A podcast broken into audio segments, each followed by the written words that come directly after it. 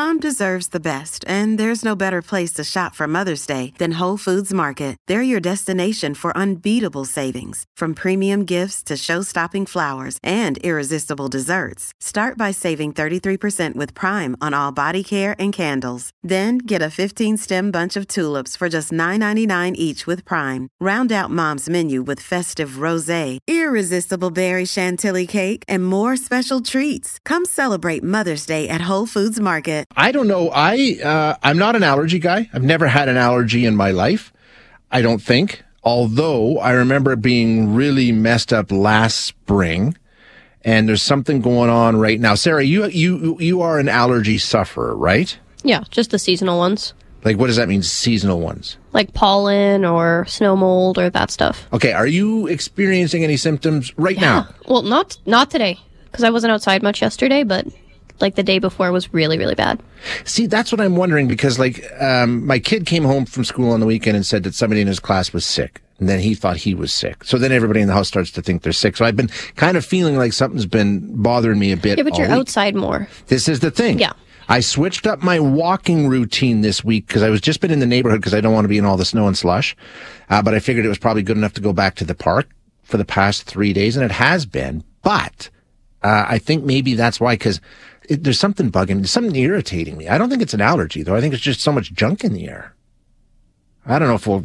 Uh, it's supposed to be bad though. Apparently this year, this is the concern that I have is like when it comes to allergy season, they can predict this a little bit. And what they're saying is it'll be short, but it's going to be bad.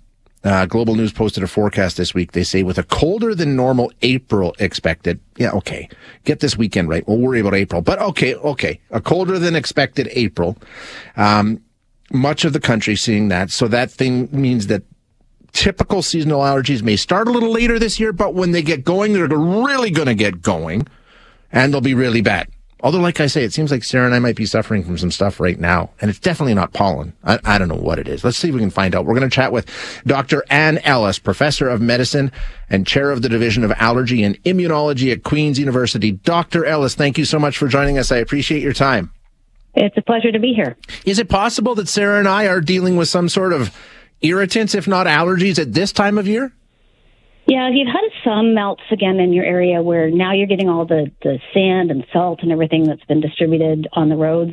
Um, that's getting stirred up now, so that definitely causes respiratory irritation. Right. Um, Sarah already alluded to snow mold. So again, just depending on how much mo- melting of snow you've had, snow mold is what causes your grass to go brown over the winter. When the snow melts, you actually see all these brown patches. That's Yeah. due to snow mold. Um, but you're absolutely right. There's zero pollen out there yet. We've had way too cold of a spring to let the trees do anything to, to give us some pollen. So that's going to come later. Okay, so is it more of it just being irritated than actually having an allergy at this point in time then? At this point in time, that'd be far more common. Yeah. Again, but again, if people are sensitized to certain molds, you may be getting a little bit of early symptoms from those.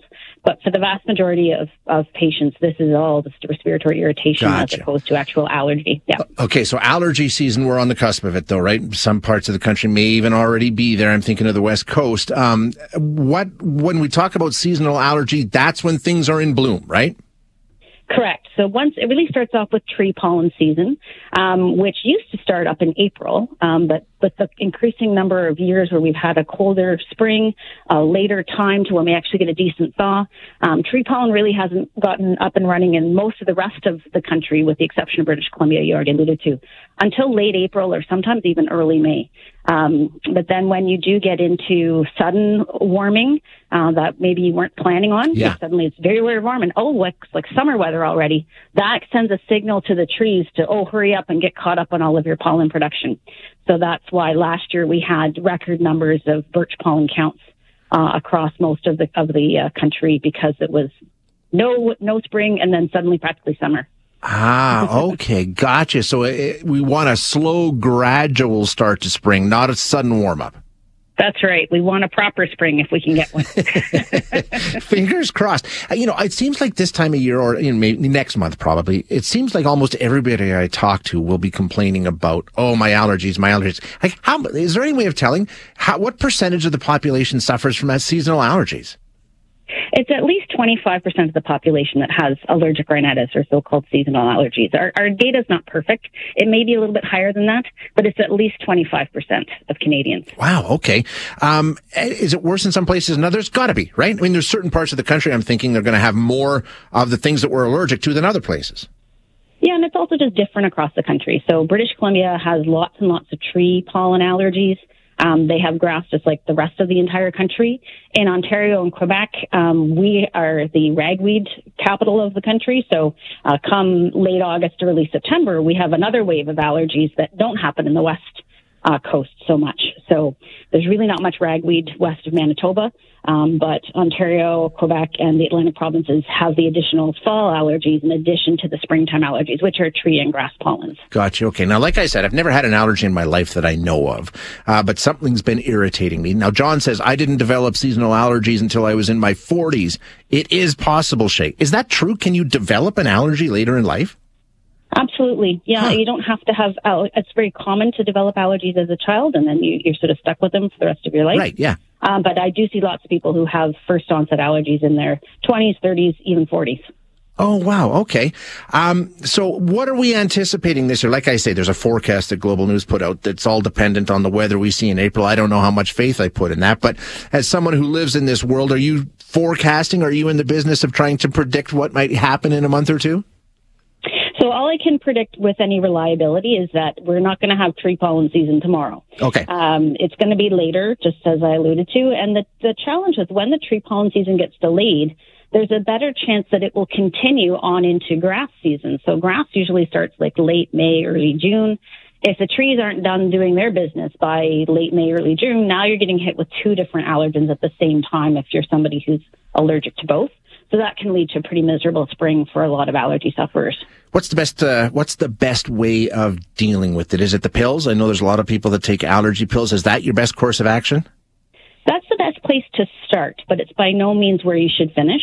Okay. Um, we do have a number of very highly effective over the counter and prescription antihistamines that you can access at your local pharmacy. Um, but recognize that there's also nasal steroids, there's other things that your primary care provider can uh, prescribe. But what's been really exciting in recent years is we now have very uh, effective what we call definitive treatments for allergies, where we can actually change your underlying immune system. So if you do ask to see an allergist, you can be put on a form of immunotherapy, whether it's the so-called the old school allergy shots or the newer sublingual tablets, which are ways to reduce your reactions to things with a tablet you take at home.